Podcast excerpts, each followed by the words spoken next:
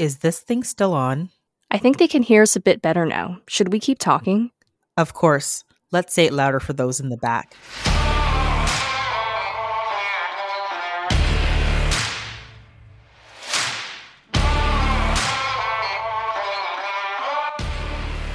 Hi, and welcome to the Greeners Podcast, an unfiltered discussion about health and healthcare. My name is Amy Archibald-Burley. And my name is Sarah Fung. And we are your podcast hosts. If you're listening on Apple Podcasts, Spotify, YouTube, iHeartRadio, or any other podcast platform, don't forget to hit subscribe so you can get updates on new episodes. If you love our podcast and our advocacy work, please go to www.GrittyNurse.com and click on the Support Us button. This will give you access to exclusive episodes and early releases on a monthly basis. This will help us with the cost of running the podcast, the time and energy to put out awesome and informative episodes. And for that, we thank you and we appreciate you.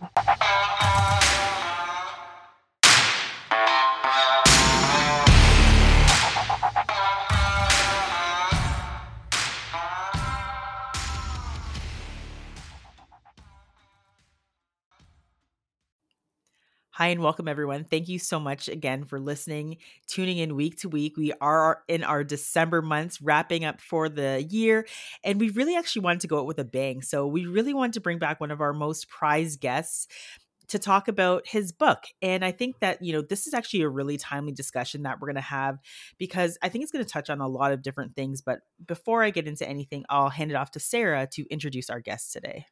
I am so pumped to have Dr. Brian Goldman back on the podcast. He truly does all the things. He is an emergency physician, an author, a public speaker, a radio personality. He's been a regular medical columnist on CBC Radio One since 1999. He also hosts an award-winning current affairs radio series, White Coat, Black Art, on CBC Radio One. And he has a concurrent original podcast, The Dose, which has a similar medical theme. And Dr. Brian Goldman has been one of our earliest supporters, championing the things that we advocate for, and we're really glad to have him back on today. Welcome. Thank you, Sarah and Amy. You know, I think that you cut and pasted Amy's bio onto mine. You're so funny. Isn't it funny? Right? Yeah, we are really. We're out there. We both spoke at a meeting of the Saskatchewan Union of Nurses, and it was a great meeting, and I really enjoyed seeing Amy in action, all feisty and ready to. Oh my goodness! Thank you so much. It was great. Yeah, it was actually like my first time being in like a room full of people because everything has been virtual, right? All of my speaking engagements have been virtual, right? And it's such a different feel. It's just you can feel the room, you feel the vibes, and you can kind of get really connected with the people that you're speaking with. So it was great, and your talk was great too. Oh, thank you. I heard so much about your guys' interaction out in Saskatchewan. You know, talking to the nurses there because there is so much frustration there, and I think on Ontario, we've got frustrations. And then I hear about what's happening to Saskatchewan. It's just crazy. But just to bring it back to what we wanted to talk to you about, last time you were on the podcast, you had mentioned you were writing a book. That book has been written. It's out now. And it's called The Power of Teamwork. And essentially, it chronicles the importance of teams leading to better patient outcomes, happier staff, and more efficient operations. Can you give us kind of a high-level summary of what the book is about? So the book is about the journey from me to we in healthcare and lessons for the world outside of healthcare. Because, you know, when I started to write the book, I realized very quickly that a lot of my examples of good teamwork come from outside of medicine, outside of healthcare. And, you know, in fact, a lot of my examples, I think, are applicable to my own personal life. You know, I have a sister who was diagnosed with young onset dementia. You know, I can talk about that a little bit more at length, but I can tell you that as I was doing research for the book, I realized that I was living the book, because basic message of the book is that if you have anything in your work life or personal life that's complicated, the more complex it is, the more you need a team, the more you need to assemble a team to make it work. You know, because I know healthcare, I talked about healthcare, and I can tell you that I graduated from medicine with the kind of I alone kind of narcissistic savior complex that I'm going to breeze into the resuscitation room and bark orders, and I'm going to create order out of chaos, and everything's going to be better. You know, and at the time I did work alone, but today I work alongside nurses, nurse practitioners, physician assistants, respiratory therapists, students, you know, learners, residents, and I can tell you that I'm much more posed. I'm a much better physician when I function in a team than when I function alone. And I know it's better for my patients. Diagnosis is better. You know, it's more accurate. The treatment plan is richer. We think about possibilities that I've forgotten. Maybe one of my students has had a lecture on a disease that has recently been renamed, and now they can tell me the new name and they can tell me all the latest research on it, because you can't know everything all by yourself. And so, you know, I wanted to write about that process from me to we. And I also, you know, my publisher, HarperCollins, wanted me to see if there were any lessons that could be taught by healthcare to the rest of the world. And it turns out that there are. Yeah, absolutely. I really like that me to we. And I remember even when we were in Saskatchewan, you talking a little bit about your book and talking about kind of the story and your own journey. And I think that, you know, having these conversations are hugely important. I kind of think back to even just some of my interactions with some of my physician colleagues and some of the tensions. And I'm sure we'll kind of get to that too. It's such a simple process, and things that, well, I shouldn't say it's simple. I should say that we should have been talking about this a long time ago. And the fact that, you know, this book talks about all of these various different cases and different examples of, you know, great teamwork. Why hadn't we seen this type of information sooner? So one of the things that I always kind of, when I read through and I was kind of it was jogging my mind, I was kind of like, why did you actually decide to write this book? And was there a precipitating moment or an aha as to when you wanted, as to why you decided to actually write this book? You know, I had pitched a new nonfiction book to my publisher, to my editor at HarperCollins. It was a book about medical errors, and it was a book about shame, you know, that we feel in medical errors when we make medical errors, and why we're defensive about mistakes that we make instead of learning from them and making, you know, accelerating the process of making healthcare safer. Well, they didn't want that book, so they counterproposed another book. My editor had this kind of weird confluence of ideas.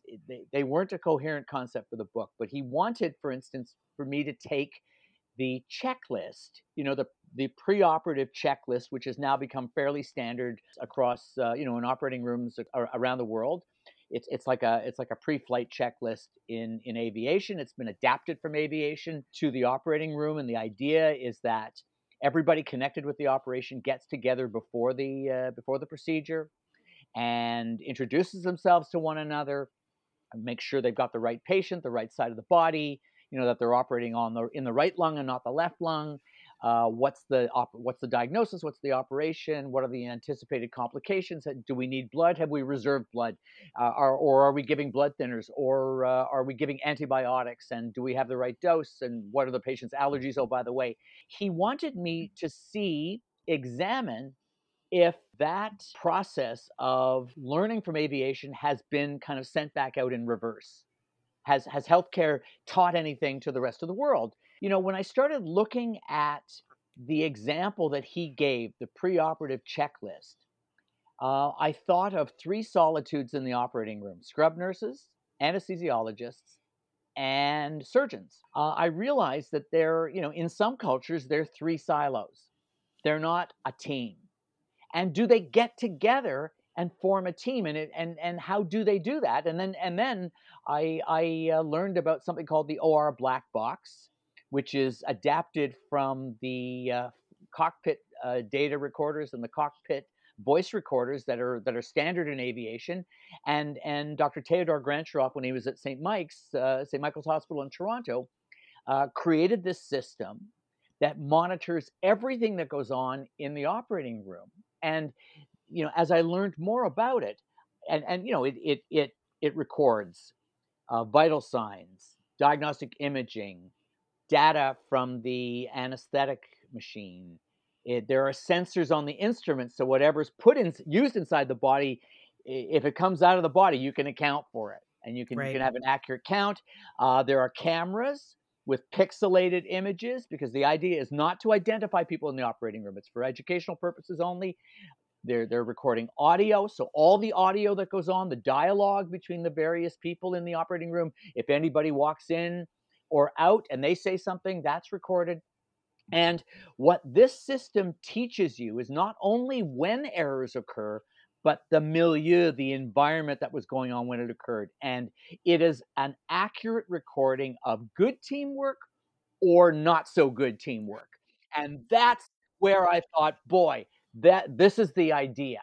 And I guess what I wanted to be able to do, you know, my sense of the culture of healthcare is that we're not very team oriented. We tend to resort to silos. We tend to other one another. So surgeons, other internists, other physicians, emergency physicians, other nurses, and vice versa. And so we're constantly existing in our own silos. And this device was showing us exactly how it happens.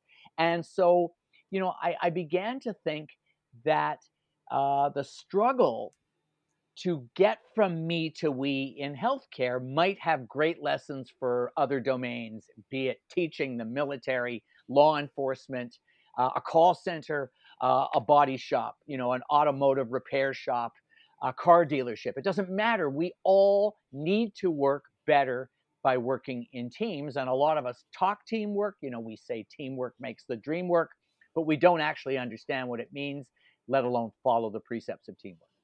Absolutely. I think that in healthcare, we talk a lot about teamwork. So we use the term a lot. But when you actually break it down, do we function well as a team?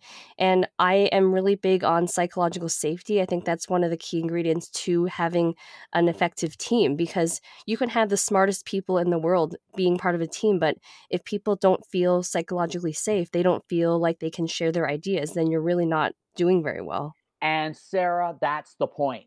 The safety to say what you see is critical to teamwork. You know, when a pilot is flying the plane in the cockpit with the cockpit crew, he, she, or they may not see something funny dripping from the engines over the wings, under the wings. A passenger might. And if, you know, they should feel the safety to say that to somebody, to the cabin crew, who can then pass the message on to the cockpit crew. And I've had pilots tell me that they have that. You know, they used to have a rigid hierarchical system where the navigator was afraid to tell the pilot that, no, we're not 1,500 feet above the ground, or 1,500 meters, and we're 150 meters above the ground, which means that if you don't change course quickly, we're going to crash. And planes went down because of that rigid hierarchical system, not because the technology was too complicated, but because the human factors made it difficult to do that. So in the book, I have a whole chapter on how you develop the safety to say what you see and why that's so important. You know, somebody with their own particular vantage point, be it a nurse, a respiratory therapist, or the person who cleans, the service assistant who cleans the stretchers and cleans the room following the operation, they might be in the best position to know that something is faulty, something's not functioning, and it could be dangerous. You don't want to have a system where they're afraid to say what they see, and yet in healthcare, often that happens. Now, you can tell me what happens when a nurse says, you know what, there were dangers on the shift last night. What happens to them? Oh, yes, Brian. We can tell you exactly what happens. And this is actually like a huge issue. And I don't want to dig too much into it, because I know we're going to get, and I have just a quality improvement lens too, right? Like, we should be thinking about how can we continuously improve on what we're doing. And we tend to, again, when we get into those situations where we're talking about errors, or where I've pulled everybody into the room from a quality improvement standpoint, that openness is not there in healthcare. When you get people into a room to say, hey, you know, we're not recording anything, we just want to find out what happened, people just can up and they say nothing. Or one of the elements that you mentioned, the element of shame, we see shaming and blaming. And that is like the other piece that we don't want to see in a healthcare type of environment. So I hope that, again, I want to get into this and really dig into the fact that, you know, we do have a little bit of a problem here with hierarchical structures. And again, that psychological safety piece. But there was another element that you mentioned, and I do want to kind of circle back to talk to it. It was really about the idea of you actually being a caregiver yourself. Teamwork in a healthcare environment looks very different from being teamwork from an essential caregiver. So you did mention that you are taking care of your sister right now who has dementia as well. So we've seen so many personal stories that you've had, some really inspiring, some really touching, and then a lot of complexity and nuance as well. Could you tell us a little bit about that personal journey from that teamwork aspect as well? About 5 years ago, started getting some comments from my sister's friends that there was something up, that she was acting confused, that sometimes she didn't know how to play a game, and that she would have episodes of total confusion that were quite worrisome to them. She was in a situation where they tried to explain things to her husband, my brother-in-law, but he said, "Oh, my sister's fine." And he himself seemed confused. And to make a long story short on that aspect, my sister was diagnosed with young onset dementia. And it turned out that my brother-in-law was showing signs of dementia as well. So this was a family at risk. And so I had been receiving these urgent, increasingly urgent messages from my sister's friends who were concerned that her health was being neglected. She wasn't getting diagnosed. Most of the time when you have somebody in the family with dementia, there is a partner who is intact cognitively and is looking after them and is able to kind of, it's stressful for them, but they're able to keep things going. They're able to make sure that they get to doctor's appointments. Well, this was a situation that was a much higher risk because neither of the partners was able to function in that role of essential family caregiver. I was looking on the edge of this and I was trying to help. And one day, my partner Tamara and I went to their home and asked to look through their documents. With their permission, we did. And I discovered that I was named as the alternate power of attorney. Both spouses named me as the alternate power of attorney if the spouse was unable to function in that role. Wow. Now, if you know anything about case law or guardianship law, you know that being the alternate is nothing until and unless the actual power of attorney resigns or you go through the process of discovering and having it found that they're incapable of functioning in that role. And in our system, we assume that people are capable until they prove otherwise. And it's a lengthy and difficult process.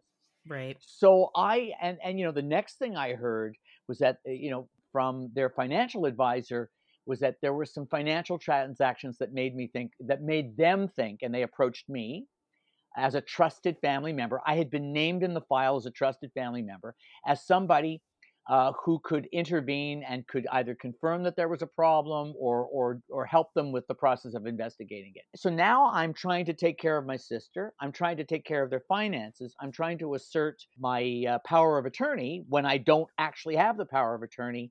And I'm increasingly having sleepless nights and worrying. And in fact, when I did try to step in and put a stop to some very dangerous transfers of funds, my brother-in-law did what a lot of people would do instinctively. He wrote me off. He said, "Get out of here.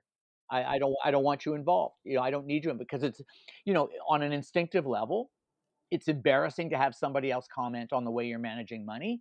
And so none of that surprised me. But along the way, I had to pick up allies. This was a very complicated situation. And I haven't even talked about my sister's medical issues.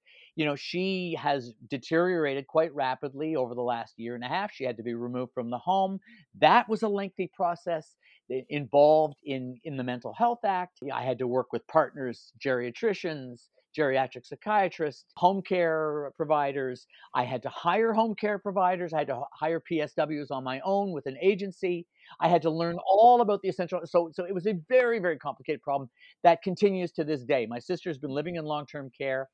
She was removed from the home a year ago. She's been living in a long-term care facility since June. And since August, she's started to have, as she has deteriorated, she's had several life-threatening episodes of aspiration.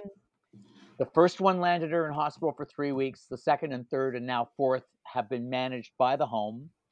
And so now I'm trying to make sure that she's watched so that she doesn't have a choking episode in the middle of the night, because that can happen. So you can see it's a very, very complicated situation that is full of rules and I've learned a lot of tips and tricks, but I can tell you I would not have been able to get through this to this point in time without the participation of the professionals, all the allied healthcare providers, both publicly funded and privately funded, my partner Tamara, my kids, my sister's friends who continue to provide some emotional support to me and to them. And this is an utterly complicated situation. Without a team, it would not be possible to navigate it. See, it sounds like almost like the teamwork on the outside. So outside of healthcare, it seems like because maybe there's not that hierarchical structure, or, you know, the patient is seen at the top of the hierarchy, that, you know, we're supposed to be supporting the patient, and we're all kind of working in that way, that it seems a little bit more efficient than within the healthcare system itself, within, you know, working collegially with physicians or, you know, a PA or with, you know, the pharmacy team. And it's kind of crazy that it seems like it works way better on the other end, where you think it would work really well on our side, like what we were just mentioning before. But it sounds like, you know, it's pretty crazy to even think about it that way. You're absolutely right, Amy. And I'll give you, like, there are many reasons why that's the case, the discrepancy, but the key one is stress, scarcity, time pressure. In healthcare, we have so much scarcity of resources, scarcity of follow-up resources, people we can call upon, people who will see patients in a timely fashion, who will provide something closer to definitive care instead of just kicking the can down the road. And you know, we're under stress. We don't have oodles of time to deal with complex patients and complex problems. We might if we functioned in teams. You know, and we're hearing right now about family doctors who are under incredible stress, especially if they're kind of out there alone. They may work on nominal teams, but are they really providing shared care? Or is it like, let the emergency physician handle it? Not my scope, not my area, let the emergency physician handle it. You know, I spend a lot of time in the emergency department making sure that the paperwork gets printed and handed out to the patient. Now, you could argue that I shouldn't be doing that, but I do it because I don't want I don't want the patient's follow-up to fall through the cracks. But that's our system. And I think it's one of the key reasons why, I mean, there are personality and culture reasons why we're not team-focused, but never underestimate the role of stress and scarcity of resources in making it difficult for us to fall into teams. Because to enter a team, whether it's 10 people, you know, or 100 actors across 5 silos and 3 institutions, or it's just a dyad, just a duo, 2 people, that's the smallest team. You have to put effort, you have to invest time and effort into learning one another's strengths, superpowers, so that you can arrange your affairs so that you maximize everybody's efficiency. That takes great leadership, and that takes effort. And a lot of us in healthcare say, I don't have the time to invest in teamwork. Even though if you do that upfront investment at the end of the road, down the road, you'll be so much better off.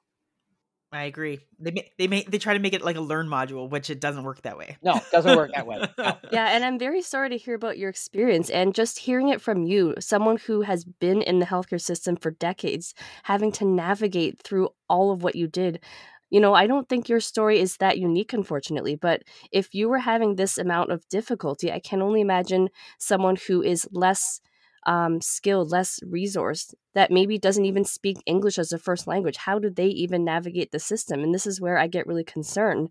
And I just want to circle back to something you had mentioned about just the hierarchy and the silos within healthcare. Like, not only do we silo ourselves based on our profession, but even within professions. Within nursing, for example, there's, you know, how long have you been a nurse? What type of nurse are you? And we kind of set up a lot of barriers for ourselves. And I just wonder if you have any tangible steps or tips that you can give someone to sort of feel more empowered to speak up or to question things when they're in a team and they know something is wrong.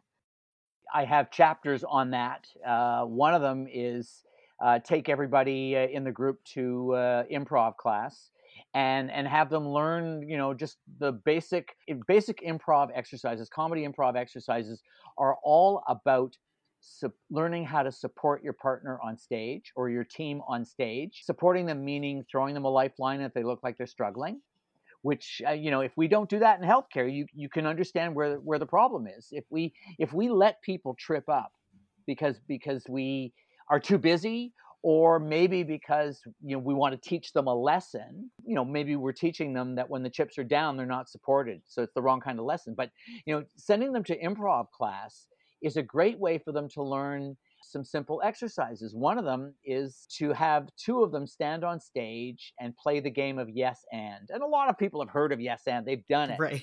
But basically, they're given a scenario that they're supposed to follow.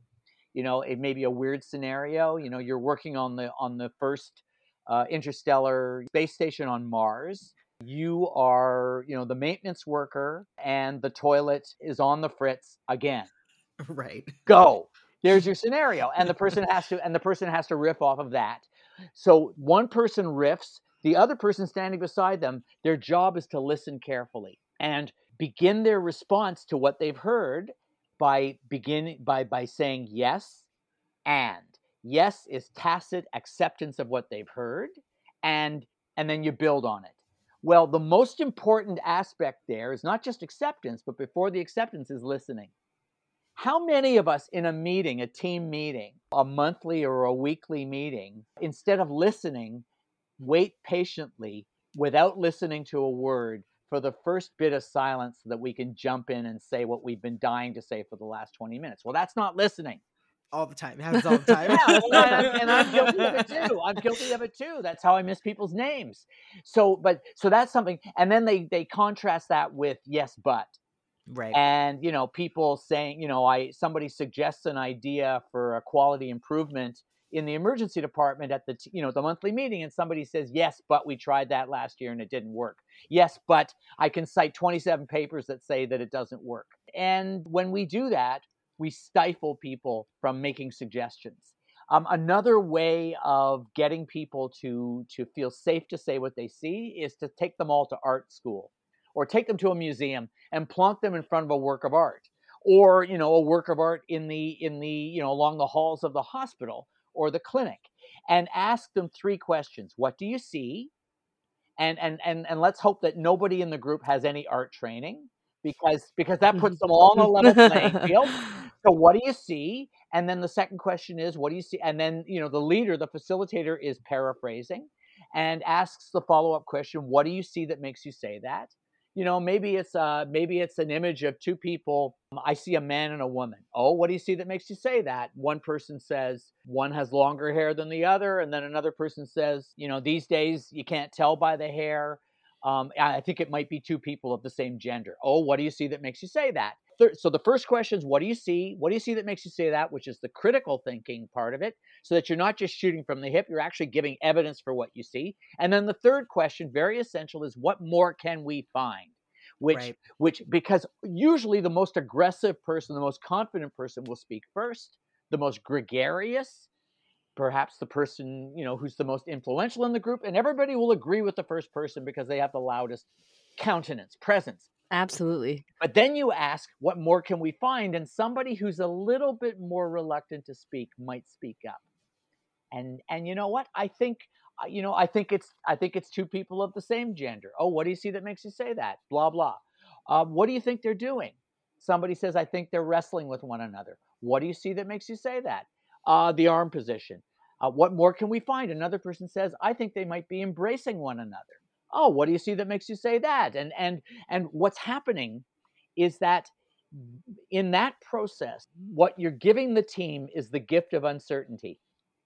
And you're leaning into uncertainty for a few extra minutes. How often in healthcare, especially, you know, in the heated moments in the emergency department or in critical care, we want to get to the answer quickly. Cut to the chase, get to the point. Let's settle on a course of action right now, so we're all doing it, we're all working to help the patient. Sometimes you need to have a few extra minutes of uncertainty, because you make cognitive errors when you cut off uncertainty. When you 100%. Lean into uncertainty, even for a few moments, you allow some of those still, quiet voices to raise objections to the plan that might actually turn the plan onto a more solid footing. Oh, I agree with you. I remember reading that in the earlier chapters about the art, and I was like, yeah, this is really amazing. And again, you also brought up the point that, again, in these healthcare environments, we tend to not have these instances where that happens very frequently. And then the other piece of this is sometimes doctors don't play very nice, to put it simple. And sometimes they're not team players. I can think of many instances where I've had interactions with physicians, and I'll be honest, I don't know what it is about the operating room where we get into that environment and it can be very, very tense. And those are the main times where I've had those types of instances with physician colleagues where they've been really brusque, where they were demanding and they were the leader of the ship, or, you know, they threw instruments on the table, or they demanded that we do something with the scalpel or have the Mayo stand out. I have seen it. You're young. I thought that was gone. It is not gone. It is still here. Yeah, I mean, I used to work somewhere where they have laminated the physician's very specific glove preferences. And God forbid, if you got a glove size that was even half a size too big or too small, it would ruin their entire day. And we were just memorizing this chart. If you didn't glove the physician right, oh my gosh, those young nurses that we'd put in were like, OR training today. And they were sweating buckets already. I remember seeing this physician smack the glove out of her hand because she didn't open the glove up right for him. And like, these are the instances in which, you know, nurses like myself and Sarah and other folks are like, whoa, we don't feel comfortable saying anything. There are many instances, and of course I can't get into the details, where we're in the operating room and something untoward is happening and nurses say nothing. Or maybe they've mentioned it once and it wasn't loud enough for the physician to hear. And then there is an error that occurs. So how do we make physicians to be better team players? It's a tough question. I mean, there are clearly some physicians. We're not talking about the physicians who have, personality issues, kind of well-entrenched pervasive personality issues that are going to make it difficult for them to be team players. And frankly, that's not something that's at your pay grade. It's not something you should have to deal with. It's something that should be dealt with at a much higher level. And, there certainly articles have been written about difficult colleagues and what to do about them. Certainly one thing you can do if you feel strong enough to do so is to have a conversation with them about what's eating them in general, because they may not feel like they're ever listened to. So in other words, it may be a case of poop running downhill where they are kind of preying on people because in their own domain, they don't feel as if, or in other domains, they don't feel as if they have the ear of other people, that other people are listening to them, or that it was done to them. It's kind of like the cycle of abuse. It was done to them, so they're doing it to others because they don't know any other way. But I think that it's certainly not up to the most junior member of the team to try to fix this. I think it's up to leaders. It's up to the leader on the team. And leaders on the team, they need to be able to facilitate the things that I've been talking about, and that is to lean into uncertainty, to know and care about everybody on the team enough to know when they don't have enough sleep, when they haven't had enough rest, when they're not well nourished, when they haven't taken a break. We certainly have to remove a lot of the cultural norms in medicine, like celebrating sleep deprivation. We still celebrate it. We still treat it like a merit badge, even though we know it's not good it's certainly not good for pilots. And right. If it's not good for pilots, why would it be good for surgeons or for internists or emergency physicians like me, or family physicians for that matter? So I think we have to, I think we have to address those issues. But as far as facilitating teamwork, I think that the most important thing we have to do is espouse the principles of teamwork, and that is helping one another, knowing everybody on the team, knowing their names, and knowing their superpower. One of the things that we can do is we get back to more in-person work in general, not just in healthcare, in nursing, but elsewhere, is to have a meeting where we reintroduce ourselves to one another. One of the things I recommend that people do is not only say, hi, my name is, and tell everybody a little bit about myself, because I think we've forgotten that. I think the pandemic's made it difficult for us to kind of have an easy kind of conversational relationship with one another, and then to have every member of the team name the superpower of somebody else on the team, not themselves. I like that. It's really powerful when it comes from somebody else. it means they've noticed. Right. And if they've noticed, there's a good chance that everybody should notice the same thing. Now, after that, once you've kind of set the stage, I think one of the most important things you can do is gather everybody together from all the silos and ask them, why are we all here? What's our objective with a single patient? And maybe it's a patient with a particular kind of complex situation where we're trying to make the pathway better, you know, smoother and less likely to result in conflict between, you know, cardiology and internal medicine, or medicine and surgery, or ICU and the general medical floor. Bring them all together and ask, what would a successful journey for this patient look like? Have everybody chime in from their different perspectives, and everybody should feel safe to say what they see. Or, you know, maybe you start in breakout groups and then get back together and have each of them work on different aspects of what that successful journey would be like. What would make it successful for the nurses? What would make it successful for the physicians, for the surgeons, etc. And then get back together and agree on them. Because I guarantee you, that in, you know, we act as if we, in hospital, for instance, we act as if we don't know what a successful patient journey looks like. We assume it, but we don't. We don't actually, you know, maybe to me, a successful journey is being able to go home no more than an hour or an hour and a half after my shift and not worry about that my patient's going to fall through the cracks after I go home, or that I'm going to get a call that says, Brian, do you remember so-and-so? You know, if they're telling you about a patient who had an unfortunate outcome. And for the nurses, it's going to be different. Maybe it's going to be that we're going to get the narcotic count right, and that we're not going to have an argument with the nighttime nursing administrator over whether this patient should be admitted to the floor, you know, should have a bed by now or not, or that the handover is, you know, to the ward is going to be successful. And I think it would be helpful for all of us to know what a successful outcome would look like from everybody else's standpoint, because then we can construct team goals. And once we have team goals, now suddenly, if I'm team oriented, not only do I want to do my work well, but I want to prepare my patient well for the handover. I want the referring, you know, the consulting team to be well briefed on my patients so they know all the issues that I have. And maybe we need to standardize that approach. You know, we haven't done a lot of that because we assume teamwork. You can't say because team.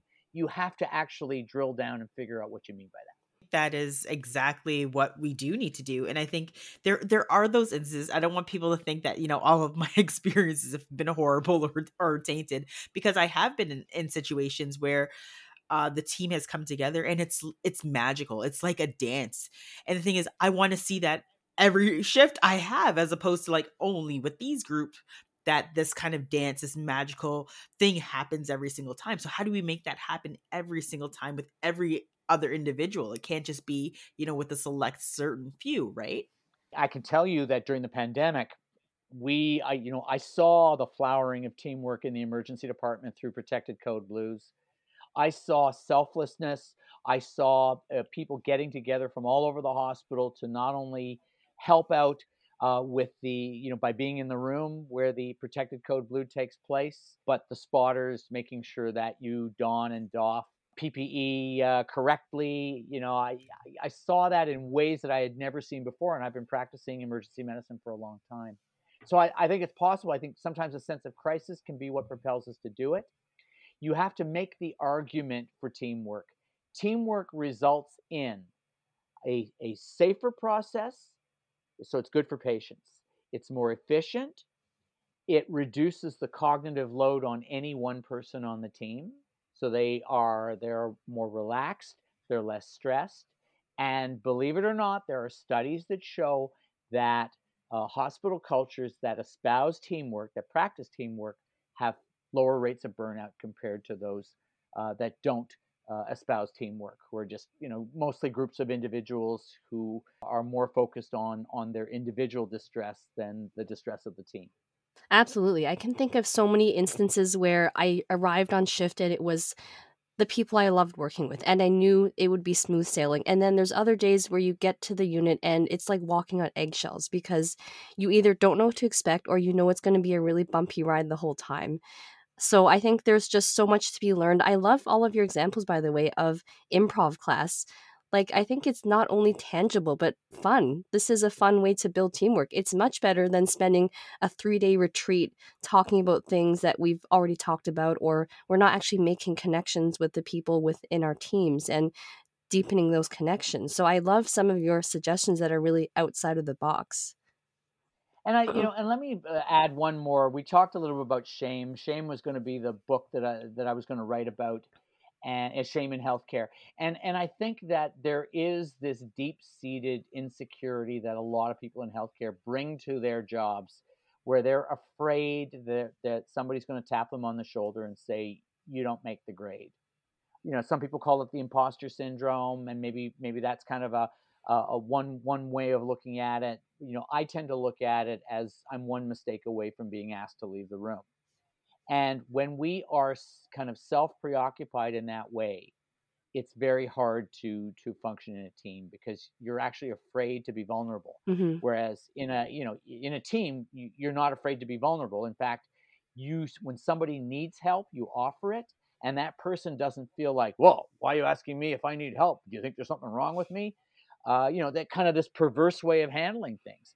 And in the book, I've got, examples, positive examples, just as you've experienced. And I'm sure you've experienced that when you are on that, when you're working with the team that makes you smile and makes you say, "Today's going to be a good day," they pick you up when you're down, and they help you when you're overloaded by taking duties off your plate. Mm-hmm. And, I had an example by Dr. Daniela Lamas, who's a critical care specialist in Boston, and she got sold on the idea of critical care because she saw a wonderful teamwork model when she was an R2 in medicine, and she was tasked with trying to resuscitate a young woman who had liver failure and ultimate from Tylenol poisoning, and eventually needed a liver transplant to survive. And she thought it was her job to get the central line. If she didn't get the central line, the patient was going to die, and that everybody was just going to let it happen. And suddenly, her attendant came in, then a fellow came in, and somebody else came in, and they were all helping her. And meanwhile, other people in the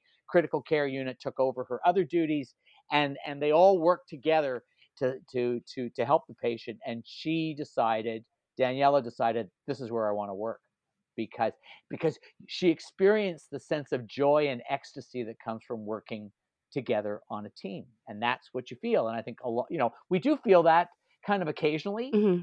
I think maybe operating rooms feel that when they perform innovative surgery, when they do, multiple heart and lung transplants, sequential transplants, when they do something really special. But, that could be part of your daily work.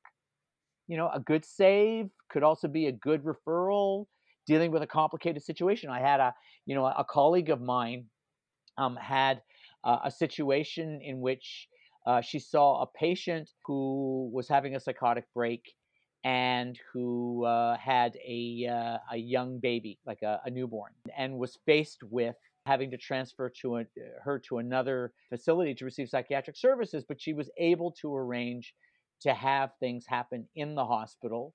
And teamwork was the way that it happened. You could see that she felt a great deal of, everybody who was connected with that patient felt a great deal of joy.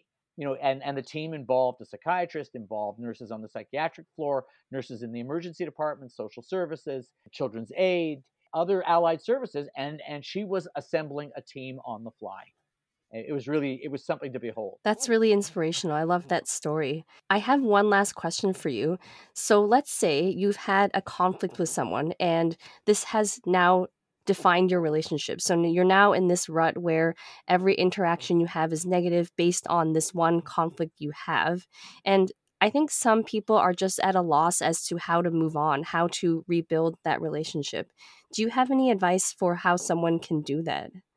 If the two of you are on a certain level and you don't feel as if there's a power imbalance, then you might have a conversation with them. I think that it entails some risk, but I would risk being vulnerable with that person. They choose to be invulnerable with you, then it's going to be in return. Then I think it's going to be very difficult to get that relationship on a good footing. And I would say that it was probably not destined to get back onto a good footing. Right. If you're vulnerable with somebody who wants to repair that relationship, they're going to be vulnerable with you, and then you'll reach a deeper level of understanding. In the same way that all friendships begin as they're wonderful friendships until you have your first argument, and that you're either going to get past that first argument. I've always known that intuitively. You either get past that first argument or you don't, mm-hmm. or you just kind of become kind of superficial friends, and you don't reach that deeper level. Well, how do you reach the deeper level? By being vulnerable with one another and risking being vulnerable with one another. My most important relationships, particularly with my partner, Tamara, it's based in a willingness to be vulnerable and to go through the tough stuff. That's the basis for all relationships. And if people think, well, we should never have conflicts of this nature, then I think you're going to find it hard to repair that relationship. If there's a power imbalance, then it probably needs to be brokered. It needs to be brokered. There needs to be a middle person who is able to insinuate themselves between the two of you and help navigate that, because the power imbalance should not make it easier for one person to speak. And by the way, that can work in both directions. It could be that the person who's perceived as being less powerful, perceives they're less powerful, is afraid to be vulnerable because they think they're going to be squashed. Hmm. The person who's more powerful may also feel afraid to be vulnerable, because they feel as if they're going to be stripped of their power if they exhibit vulnerability. So it's complicated, and it shouldn't be necessarily the duty of either to work it out.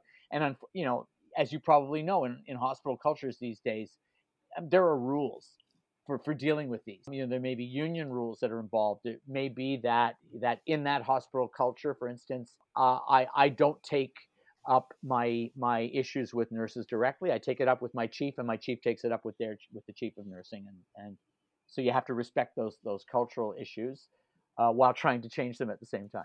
Wow, yeah, it is definitely a complex and difficult situation to navigate, but definitely a worthwhile and probably a rewarding one if we actually take those steps to make those changes, because I think they're hugely important. And definitely before we close, there was one last thing I kind of wanted to touch on, and I know we're kind of running out of time, but maybe even if you could just tell me off the top of your head, one of the things I want to ask you was, we are in a very interesting climate in healthcare. There's so much unrest, political issues and challenges, misinformation. A lot of people that are mad with healthcare, and we've lost trust. Is there a way to using teamwork to really try to change some of the behaviors and cultures that we've seen over the past 3 years? Or is it something that we are going to end up putting on the back burner because there's so many other complex issues? Or do you think it's something that we need to, again, focus on to see some different things that we'd like to see? Well, Amy, I began our conversation by, early on in the conversation, talking about how stress and time pressure makes it difficult for us to be our better selves, whether mm-hmm. it's being empathic with one another and with patients, or simply being able to do our work to the best of our abilities, to the top of our scope of practice. And I maintain that teamwork isn't the cure for what ails healthcare, but it can't hurt, and will probably build in more emotional and cognitive reserve for us to be our better selves on a day-to-day basis in our jobs. I think about the poor souls, our colleagues who feel as if they're out there alone. Yeah. Whether it's a family physician or a nurse practitioner, or could be a nurse who feels as if they're the only one that's coming in to do all those overtime shifts, and working 6-7 days in a row, and finds it difficult to take care of themselves in the process. If there is more teamwork, we need more resources, we need more money, we need more people, we need to matriculate more people, we need to retain more people, especially nurses these days. But if we function more in a teamwork model, then that would be one less reason why nurses, for instance, are thinking of putting their careers on hold or changing their careers altogether. And I really think that teamwork is an attitude. And it's one that can pay off in so many different ways if we simply let it happen and put the work into it too. Absolutely. Wise words. I really like all of the parallels you drew, not to just work, but also your personal life. I think it's definitely a skill that you can use all the time. And I think anyone listening who hasn't bought your book or hasn't read your book, definitely go out and do that. The Power of Teamwork, it's a great read. It's a great listen. You can get the audiobook as well. I know Amy has. So thank you so much again for coming onto the podcast, and we definitely have to have you back again soon. Absolutely. You know, I love the Gritty Nurse podcast, so thank you so much for having me. You're doing great work yourselves as well, exposing the issues that really need to be talked about. Thank you so much. Thank you.